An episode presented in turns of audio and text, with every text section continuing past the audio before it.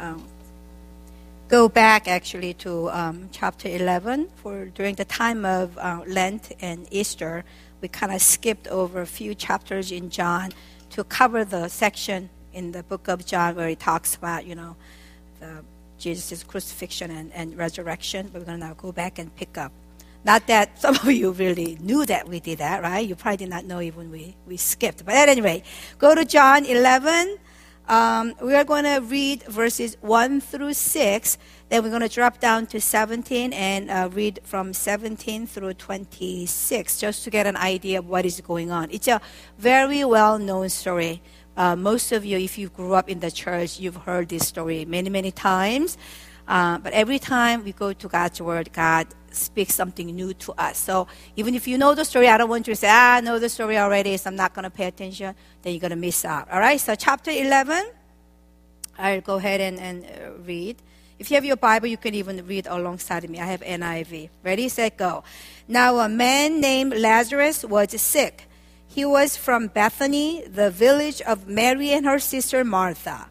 This Mary, whose brother Lazarus now lay sick, was the same one who poured perfume on the Lord and wiped his feet with her hair. So the sisters sent word to Jesus Lord, the one you love is sick. When he heard this, Jesus said, This sickness will not end in death. No, it is for God's glory, so that God's Son may be glorified through it. Jesus loved Martha and her sister and Lazarus. Yet when he heard that Lazarus was sick, he stayed where he was two more days. Okay, then let's drop down to verse 17. On his arrival, Jesus found that Lazarus had already been in the tomb for four days. Bethany was less than two miles from Jerusalem, and many Jews had come to Martha and Mary to comfort them in the loss of their brother. When Martha heard that Jesus was coming, she went out to meet him, but Mary stayed at home. Lord, Martha said to Jesus, if you had been here, my brother would not have died. But I know that even now God will give you whatever you ask. Jesus said to her, Your brother will rise again. Martha answered, I know he will rise again in the resurrection at the last day. Then Jesus said to her, I am the resurrection and the life.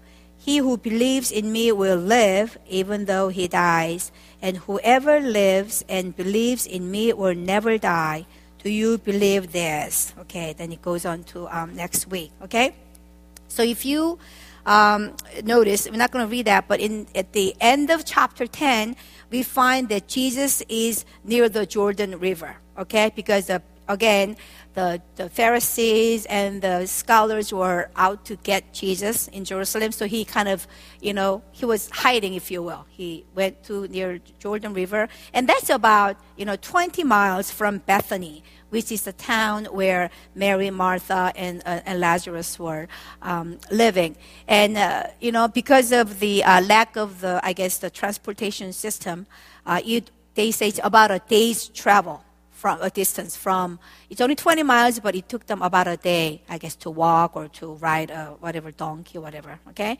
And uh, then bethany itself the town where oh this is causing static. Bethany itself is only two miles from jerusalem okay so the very first thing that we find as we begin chapter 11 is that there is a contradiction there is a situation here where lazarus is sick but Jesus does something that should raise a question mark in, in our heart. Because um, it says here um, that Jesus, when Jesus heard that Lazarus was sick, he does say that this sickness will not end in death. No, it is for God's glory so that God's Son may be glorified through this. And verse 5, this is where I want to get to. It says here, Jesus loved Martha and her sister and Lazarus. Yet, when he heard that Lazarus was sick, he stayed where he was for two more days. Typically, we think that when somebody loves someone else, and when that somebody that you love is asking or crying out for help, what is the response that a person who is loving toward that person should be doing? You know, the response should be, oh, you're in trouble? I'll come and get you right away. So we think that uh, the evidence, a sign of somebody who really cares for you or loves you, is that they will be willing to come to your rescue right away when you are in need of that help, right? But here's a situation of a contradiction. It says, Jesus loved Martha, Mary, and Lazarus, yet, however, he delayed his visit by two days, right? Now, Jesus already gave the answer as to why he was doing that, but Martha, Mary, and Lazarus had no idea. There was no cell phone, you know, that Jesus could call and go, I heard the news, but I'm not coming right now because there's something greater at work here than simply your brother getting, you know, getting well. None of that. So Martha and Mary and Lazarus were like desperately you know, hoping it takes about a day for him to get here. So if the messenger goes there and tells him what is going on, maybe he will just rush over. Maybe he'll borrow a fastest donkey or horse, whatever he can find, and get here as soon as he can, so that he can heal Lazarus. So Martha, Mary, and Lazarus, well, Lazarus was sick, dying. Martha and Mary were kept in dark. They didn't really know what was going on. But Jesus purposely created this contradictory situation around Mary and Martha's life, basically. Um, and we experience, don't we, what seems to be a contradiction in our lives all the time. We do, don't we? Right? Um, but I want to assure you that as we'll find out next week, because we don't get to see the ending, but many of you already know what happens to Lazarus. Contradictions in life are allowed by God. Not only allowed, maybe even created by God when what? When God is about to reveal an upgraded view of God in your life. Maybe your understanding or view of God is about this much. Oh, God is loving and God does this and that. But when God deems that you are ready to experience an aspect of God that you've never experienced before. And God says, you know, like a, you know, when you have a baby, they drink infant formula. But when they're about four or five months old, you begin what? Solids. But you don't give them steak right away. You start with it like a rice cereal. So the parents know when the child is ready for the next, you know, a challenge, if you will. And oftentimes God allows difficult situations or contradictions. I say contradiction because a lot of us feel like if God really cares for me, if God really loves me, why isn't He doing anything about this situation? Why is He letting this happen in the first place? Why is He letting my mom and dad, you know, split up? Or why doesn't He heal my mom or dad right away? Why is He allowing us to suffer financially? We ask a lot of why questions, um, but precisely those things are happening in our lives because God wants to reveal something about Him that we've never experienced before. Contradictions happen when God decides or determines that you are ready for greater faith, that you are, you've been upgraded now to, to uh, understand God more and to be able to exercise greater faith. Um, but what for? What's the purpose of us having a greater faith? Just so that we can have more, you know, a comfortable life? No. Jesus already said the reason why he wasn't responding to Mary and Martha's request to come over right away. Why? Ultimately, it is for God's glory. Jesus said here, so that God's Son may be glorified through what is, what is about to happen. We use that word all the time, the phrase. We want to glorify God. God, may you be glorified. But do we really know what it means to be glorified? To glorify God? What does it mean to glorify God? You know, to glorify God means to, to make God bigger in, in simple terms. That, that if God somehow of his grace and mercy and faithfulness and power have been kind of hidden, been obstructed before, it's to have something happen in your life so that, that you would realize it, but not only that, but you will make known how God is faithful, how God is loving, and God, how God shows His mercy and power in our lives. So that not just me, but people around me will be convinced that, you know, this has to be God. There's no other way that this can be anything but God. And when God shows off who He really is, when, he, when God gets to uh, really show who He is, what He can do, that's when God is glorified. And that's exactly what Jesus had in mind. Martha and Mary have experienced different kinds of miracles. They've heard about what Jesus can do. But up until that point, all the best they could hope from Jesus was for him to heal somebody who is deathly ill. And there was extent of their expectation of what Jesus could do. Jesus is good. I'm sure he can heal our brother. But Jesus was about to say, you know what? Your view of me, that's too small. If all you think is that I'm a God who can heal, I'm about to blow that away. I'm about to expand your view of me, what I can do.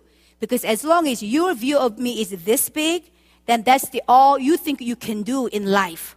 But if you, your view of me is this big, then you have that much more confidence and your life will not be limited to this much, but you will really get to live a life that's this big and bringing so many people to see that there is a God that who is living and that God there th- that He is in control of what is going on. So as soon as Martha met Jesus Christ, she says, I mean, I could see Mar- myself in Martha. The first thing she said was, Jesus, is it bothering you? This is keeps. I don't know it shouldn't be touching my face, maybe. Yeah. Every time I move my lips, it's okay. Hopefully, this is better. Okay. Martha says, Jesus, if you had been here, my brother would not have died. It sounds like she has kind of resentment, maybe. What took you so long? We say that all the time. Or maybe regret. Oh, if you had been here, why did you even go to Jordan River? You should have stayed in Jerusalem all this time and you could have gotten here a lot faster than what took you, you know? And maybe she was really sad. And do we say that all the time in our lives too? God, only if you had allowed me to get that job. Or God, only if you had intervened when mom and dad were having marital problems, it would not have gotten this ugly. Or only if you had removed that even evil person from my life. Or only if you had allowed different circumstances for my upbringing, oh God. A lot of only if you had done this or you had not done this or this and that, right? And on and on and on. We say those things because um, we are no different from Mary or Martha, you know? We say those things because all we can see, you know, God is the God who sees the past, now, and future, and God sees everything. But from where we are, all we can see is what, we, what our this tunnel vision can see. We are self centered, right? It's all about us, what we think is going to bring us happiness and joy. Although many times, the minute that we achieve what we think is going to bring us happiness and joy, then we want something else. That's how we are. And that's why God knows exactly how we are. That's why he, He's not withholding what we think we need because He wants to be mean, but because He knows ultimately the things that we think we would, that would bring us happiness will not give us the ultimate joy. So He wants to teach us that let me give you, let me teach you the real source of your joy. It's not the things in your life, it's not the people in your life, but let me give you what will give you the ultimate joy. And that's what He's trying to teach us. So, um, we are we as Christians, we are not any different from Martha. You know, though we claim to have asked Jesus to come into our life, right? And that He is not only our Savior, but He's also the Lord, meaning He is in control of my life. We are very much, ask yourself, as soon as something that we don't like happens, we pout. We don't say it out loud, because after all, we are a deacon, elder, or pastor, but in our thoughts, we are still very much sitting on the throne of our life, and we want things done the way we want, when we want them, and how we want them. And even though we say He's the Lord, when things are not happening the way we want, we still are angry because, after all, we continue to sit on the throne of our life. We have not surrendered that throne seat to Jesus Christ, but we are right back on it, right? So when things doesn't happen the way we want, we say, "How could you, Jesus? I thought you cared for me. Are you even real? Are you even there? Because you're not answering my prayer or you're not fixing this problem that I have, you know? So we go through a, a crisis of faith because we're still sitting on the throne and uh, we are judging from where we can see. You know, with our limited understanding of what is going around us, we tend to judge God, we tend to judge everything that is going around us. And this brings up a very important point that we have to make sure that we all understand. Let me ask you, what is the greatest sin that a Christian can commit? Let me ask you. What is the greatest sin? If you could pick one sin that's, that, um, that a Christian can commit, that God just detests. Anything? What did you say? Yeah, Eric? Huh? Lying? Wine? Wine is a great. You mean drinking? Oh, lying. He said lying. Okay, I heard him right the first time. Thank you, Eric, that you're paying attention and listening. Yes, all right. Though that's the wrong answer. I'm just kidding. All right. it could be. I don't know. I'm not God, but all the you know the um, the actions that we do, lying, cheating, maybe you know hating, things like that. Those are the results of us still living in this world with our sinful nature until we go to heaven we will still have the sinful nature in us. So those are the shortcomings. Those are the mistakes. Those are the times that when we fall, you know, and God's not going to fault, fault us and say, you lied again, you know. No, He doesn't do that. But I believe the greatest sin that we can commit as a Christian is the sin of being still in charge of my life. That's saying, God, okay, I'll take the eternal life from you. Okay, I'll take it. You died on the cross for me, and I will receive it. But I still am going to be in control of my life. I'm still going to run my own life. Okay, no, thank you. I don't need you. Um, that is the biggest sin that God that God would consider as the biggest sin. You know, and that is the biggest temptation that we all have to be like God. And that's what caused Adam and Eve to fall into the temptation of Satan in the first place, wasn't it? Because God said, Don't eat this. But Satan came to Eve first, and he said, What? You will not certainly die. He's putting into her heart to doubt what God said, right? And he says, The reason he's telling you not to eat is because for God knows that when you eat from that fruit, your eyes will be open and you will be like God, knowing good and evil. So even from the very creation of man and a woman, that temptation and desire to be like God, you know, that has seized us.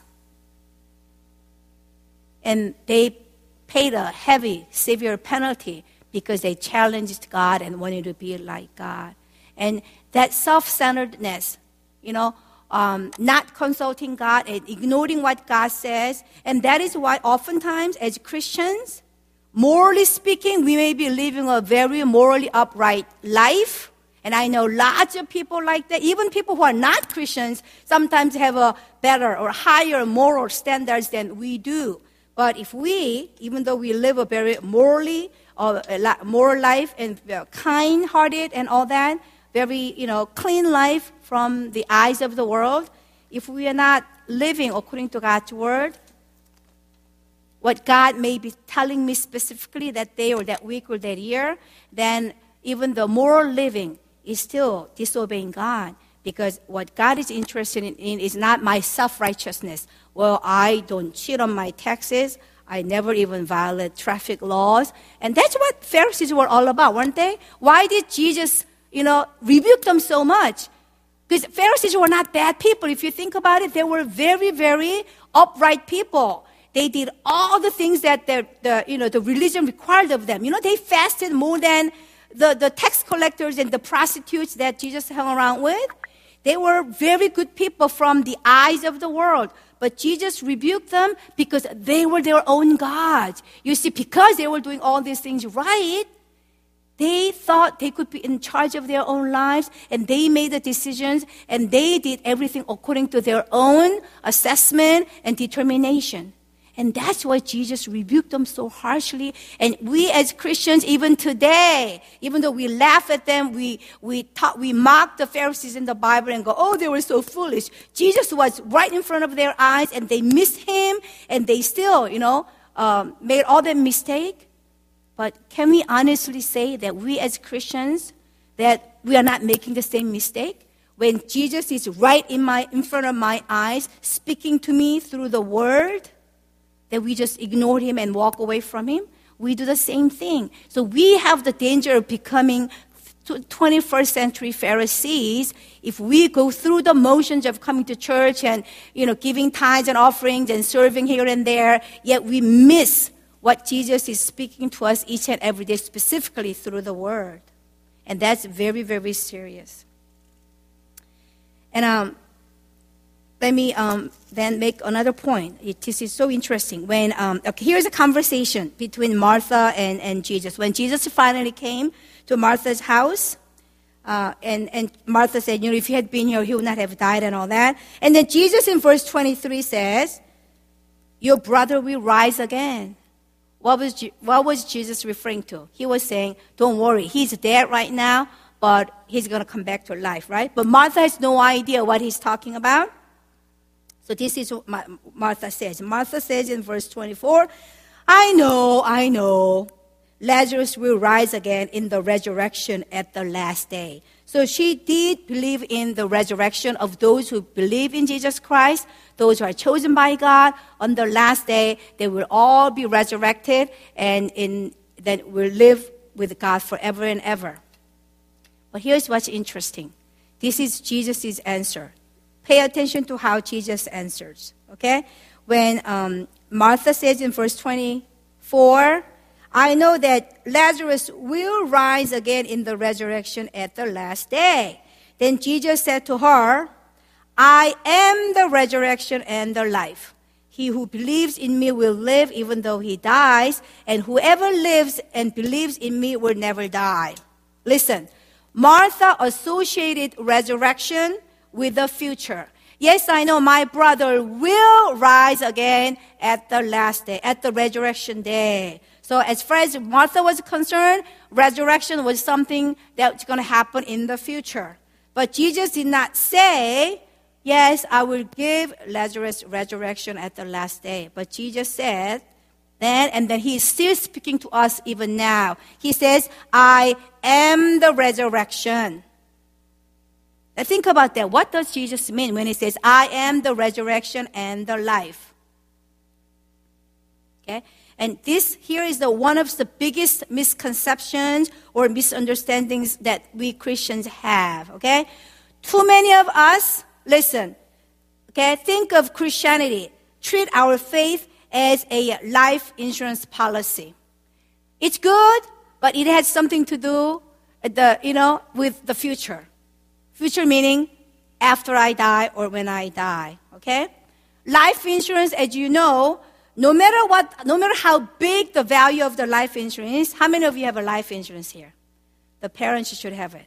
The young people, you don't need a life insurance. Okay? Jaeyoung, I'm sure you don't have a life insurance. Do not raise your hand all the time. Listen first. I'm just kidding. Okay? Yes. Life insurance, no matter how valuable it is, even if it's $10 million worth life insurance, those of you who have life insurance, guess what? You're not going to even see a penny of it until what?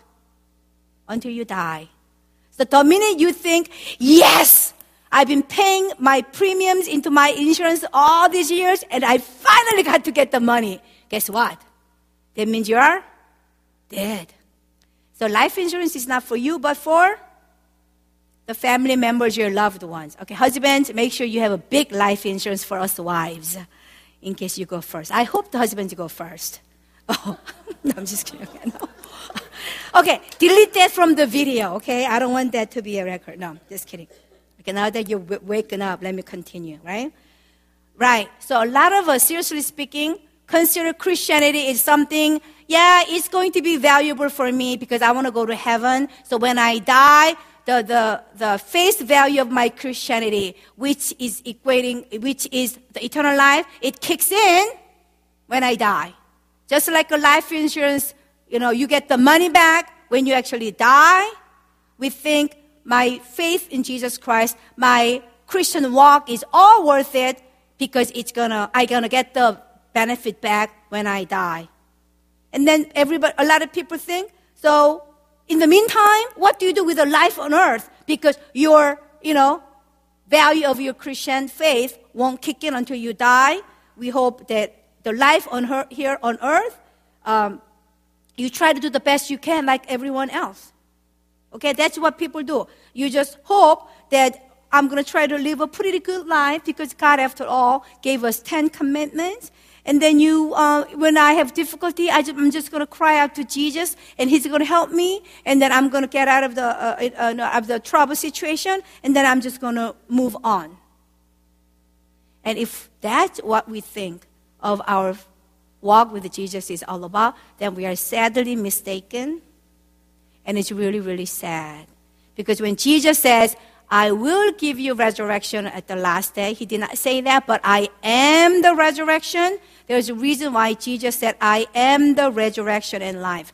Because if our understanding of, you know, our faith is only going to benefit us when we die, then we are so, so wrong. We are missing out so much in life because that is so not true. And that is the biggest lie or deception that Satan wants us to believe. And many fall, many fall, just, just as Adam and Eve fell. Okay? You know what? Yes, Jesus paid the price on the cross for you and me, right? So you and I can experience the, the resurrection not just celebrate resurrection once a year on Easter, or not have experienced the resurrection of our soul, spirit, and body into heavenly body when we die, but God wants us to experience that resurrection from the moment we receive Christ into our lives, and that every day from then on, and continue into eternal life. It doesn't, you know, you don't have to wait till you die to experience that resurrection of Jesus Christ, but He wants us to re- experience that every single day, you know? Now, how, how do you do that? How do you, if you think about, remember, uh, Jesus' disciples, including Peter and everyone else, when Jesus was crucified on the cross, guess what? All the disciples just, whoosh, they disappeared. Like light switch was turned on and all the like roaches that were crawling around in darkness, they just disappear as soon as the light switch comes on. When Jesus was killed on the cross, the disciples who, were, who have followed him for over three years, they just all kind of went back to what they were doing before, the Bible says. A lot of them were fishermen, so they went back to, you know, fish, whatever. When Jesus was arrested and crucified. But when Jesus resurrected, and came back to the, the disciples, guess what? That resurrection power, actually seeing Jesus Christ come back to life, it totally transformed every single one of them. We know that, right? Because historians say how Peter, the one who was so scared of getting hurt, who denied Jesus three times, he, same Peter, he was emboldened to be able to preach, you know, on the street and Bible records in the book of Acts that more than 3,000 people came to know Jesus Christ one day. And the, the you know, the, the legend has it that Peter died. He was also crucified, but he said, I am not worthy to be crucified in the same way that Jesus Christ was crucified, so I would choose to be crucified upside down because I'm not even worthy of dying the same death that Jesus Christ died. So, you know, resurrection power, it transforms people. It changes people. If we truly experience the resurrection power, and not talk about resurrection only once a year on Easter morning, that it will significantly change and transform your and my life and walk each and every day. Now, you might say, well, the disciples were changed because they literally saw Jesus Christ coming back to life. Hey, if I were there, I would have changed too, you know. I need to be able to see everything, you know, with my eyes. But, you know, we cannot obviously see that anymore unless until Jesus comes back the second time we will not see Jesus with our physical eyes. But when Jesus says, I am the resurrection, how do you experience that resurrection power each and every day? Since Jesus is the resurrection, not somebody who gives resurrection, then when I am with Jesus, then that resurrection becomes mine. Jesus is the resurrection. So when each and every day when I am with Jesus, then I will also have that resurrection that Jesus says I am. And how do you live with Jesus every day? How do you do that? Again, going back to word. That is a one million dollar question. How can I live with Jesus every day? John 1 1. In the beginning was the Word, and the Word was God, and Word was Word was with God, and the Word was God. So how do I live with Jesus every day? So the resurrection power can be mine each and every day. That I am no longer confound or bound by my circumstances, but in the same circumstance that I am in, just like the disciples, even though circumstances didn't change, they became different people. How can I live with the resurrection power in my daily living, my work environment, my family environment, who I am, how I feel? None of that changes. But when the resurrection power becomes mine each and every day, that I will become a different person. I'll totally be transformed because the resurrection power, Jesus says, is available to you now. You don't have to wait till you die. It's not a life insurance that you cash in when you die. No, it's here for you. Take advantage of it. Live with it each and every day. And how do you do it? There's no other quick fix, no nothing but actually going to the Word and seeing that Word living out in my life. Let me give you a quote from um, a pastor named Pastor Sean Smith. How many of you went to the, I don't see that many of you who went to Grace Retreat last June. Jacob went to Grace Ridge. Remember that? And there was a pastor named Sean Smith, and he's, um, he's written many, many books. But anyway, this is one quote that he um, wrote in one of his writings, and I think this really speaks volumes about what it means to be in tune with God, to, uh, to allow Jesus to live uh, my life for me. The, the, the difference between me sitting on the throne of my life and then asking Jesus, Jesus, this is the way I'm going to go, but I'm in a difficulty right now. Come and fix it right now for me. And then we get all mad and angry when he doesn't come and fix it. But the way that we should live is that we get off the throne, and then Jesus is sitting in the throne, and then wherever he goes, that I am getting a free ride with him. And you know what? God allows the difficulties in our lives. God allows the contradictions in our lives. You know why? Because our dreams are way too small. Jesus says, I gave you the resurrection power not for just, you know, just some ordinary living. Come on, you don't need me to die on the cross for you. If all you wanted to do was just get graduate from school, get a job and make a living and get married and have kids and live and then die. Come on, anybody can do that. But I gave you resurrection power because I have a dream for your life that's bigger than you can ever imagine. So God shakes our lives once in a while through contradictions. Esther is sitting here right now. I hope she doesn't mind me talking about it, but you know what happened? Her mother found out this week that she has like an ovarian cancer. And every time you hear the word cancer, it just shakes people. You know, with the advancement of uh, medicine these days, of course, a lot more people survive cancer than any other time. But cancer is still considered a very, very, you know, um, what's the word? It's it's an illness that you don't always, you know, be able, you are not able to treat. So when things like that happen, we don't know why. Why are you allowing this to happen? But you know what? As we went to visit her mom with some elders and deacons of the church, and as we got together and prayed, there was a, such a, a assurance and then just sense from the Lord just as you know jesus said to, um, to, to him you know said that this illness will not end in death but this is to bring glory to god. That was a sense that we got even from her mom's illness that this illness will not end in death but there's a reason why i am allowing this to happen. You are not really sure as to why i'm letting you to go through this but there's a reason and you, go, you are going to be able to experience god at a much higher level than you have ever And you know, as I went to their house and the mom and they were sitting there already, you know, dad is talking about how he was able to reflect upon his life and how, li- how he lived, how he's wanting to now use the rest of his life for what really God wants to accomplish in and his, through his life. The disciples, if they had not experienced the resurrection power of Jesus Christ, the best they could have done was to go back to what they were doing, going back to being a fisherman, and then just what? Fish more, you know, catch more fish, and then just die, just like that. But because they experienced the resurrection power of Jesus Christ, they turned the world upside down.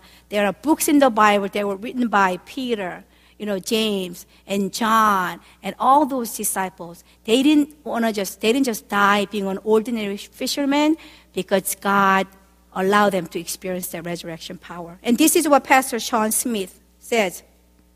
Listen, I'm going to repeat a couple of times, okay?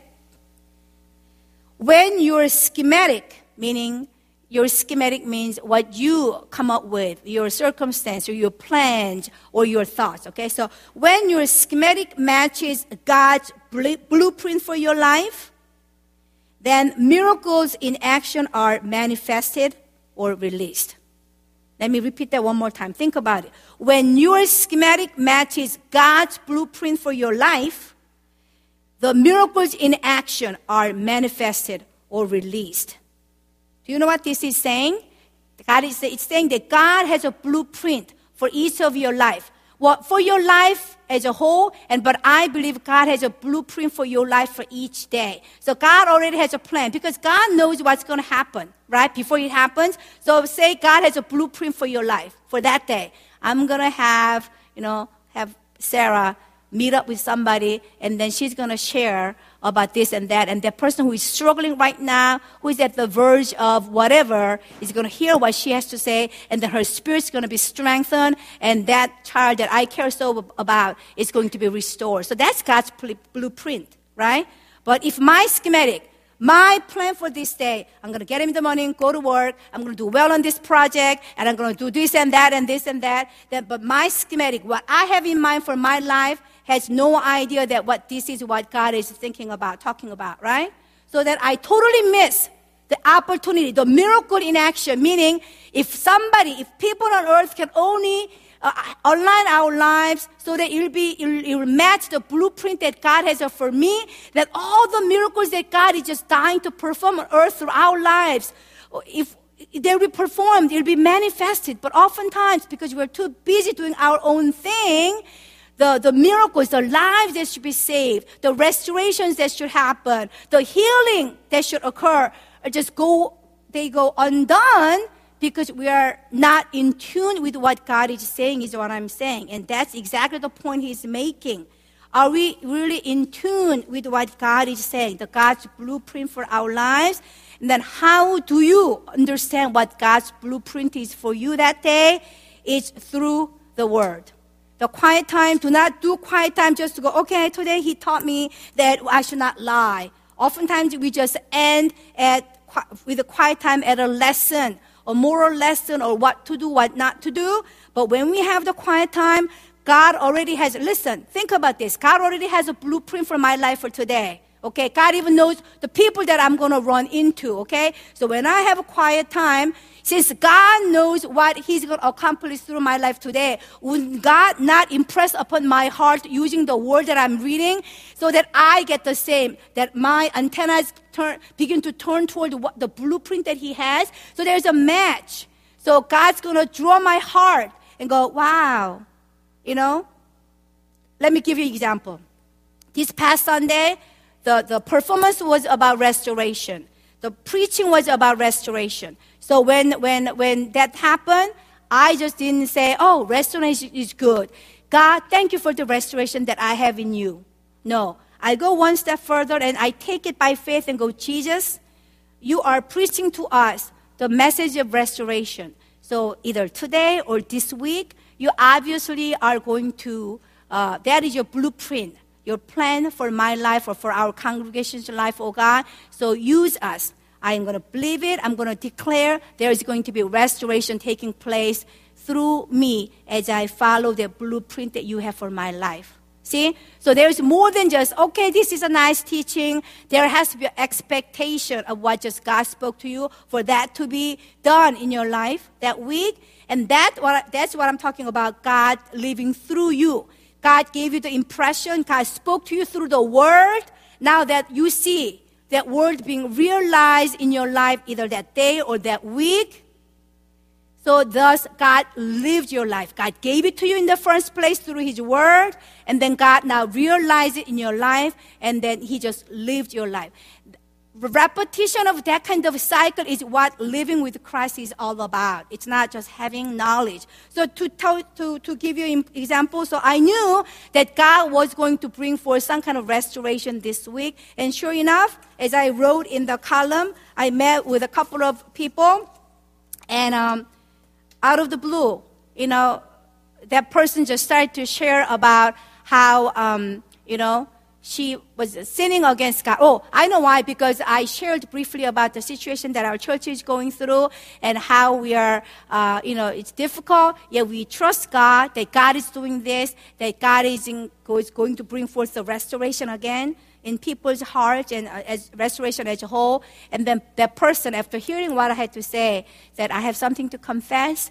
And I was holding grudge against this uh, person who's been really mean to my dad for a long time. And I was, um, you know, in a way, hoping that something tragic would happen to this man's family. Maybe he'll get into a car accident and die. And I was harboring that kind of evil thought, even though I, on the outside, I said I was a good Christian because I was so mad at that person for hurting my dad like that, you know?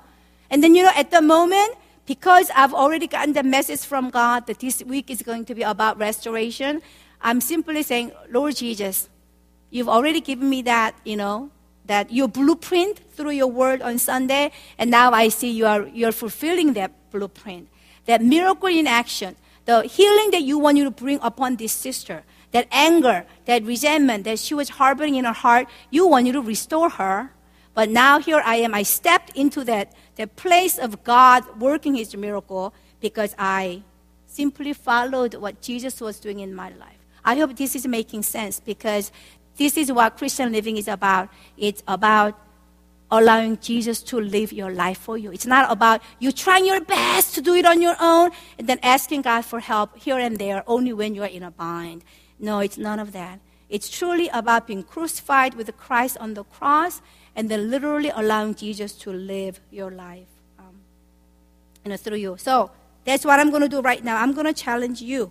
I'm going to challenge you. You heard the message today, okay? And I don't know, whatever it is that you may be able to walk out from this room, just one thing, I want you to declare that. I want you to declare by faith and say, Lord, that is your blueprint for my life for this week, Lord.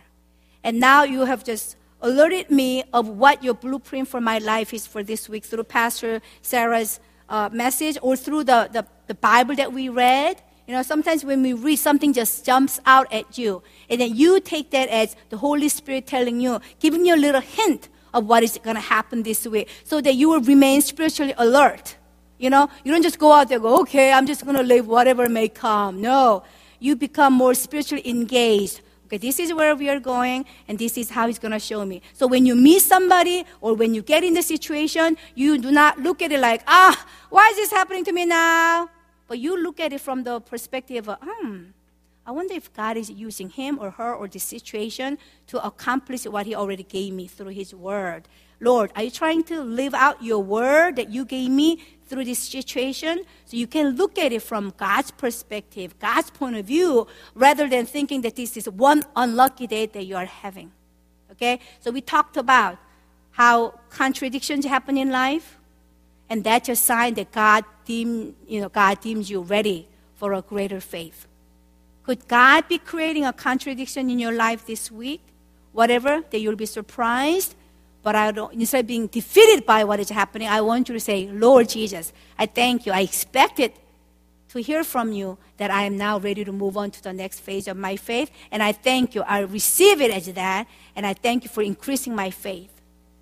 Or some of you, I didn't realize that the resurrection power is, is for me for here and now. It's not something that I celebrate only once a year, or the resurrection is um, something I'm going to experience when I die. But Lord Jesus, I thank you. I need the resurrection power now and even this week. I'm going to exercise it.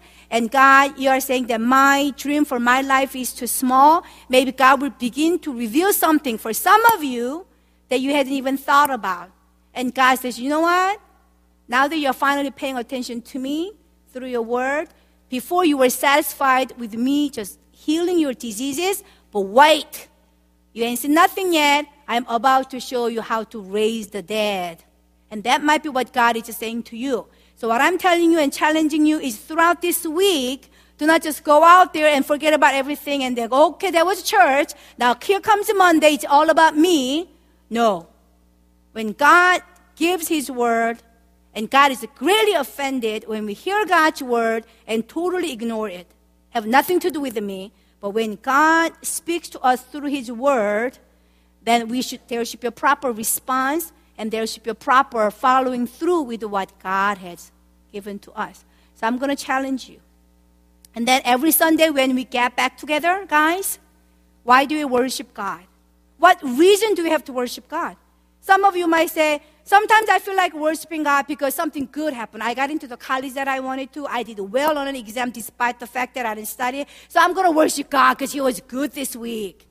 Other times I feel horrible. I don't feel like worshiping God because nothing good happened this week for me. In fact, all the bad things happened to me. So our worshiping God goes up and down depending on how I feel but if you indeed live a life where you receive the word from God and then you watch how God fulfills that word, that impression, that understanding throughout the week, then when you come to church the following Sunday, your worshiping God has nothing to do with what happened or didn't happen for you throughout that week, what you wanted, what you didn't want, but it has everything to do with the way that God lived through you, that His word lived through you. So this is Christianity, guys, is not a hypothetical situation. It's not a theory, but it's a day to day living. His word coming alive through our life. And I hope and pray that you guys will experience it this week. And next week, come next Sunday, I want you to be able to share, maybe in Oikos or with your husband and wife or with your friends. I want you to be able to share what it is that God did, you know, throughout the week. So let's pray. Let's close our eyes. Do we have a last song ready, or I can just end? Let's pray.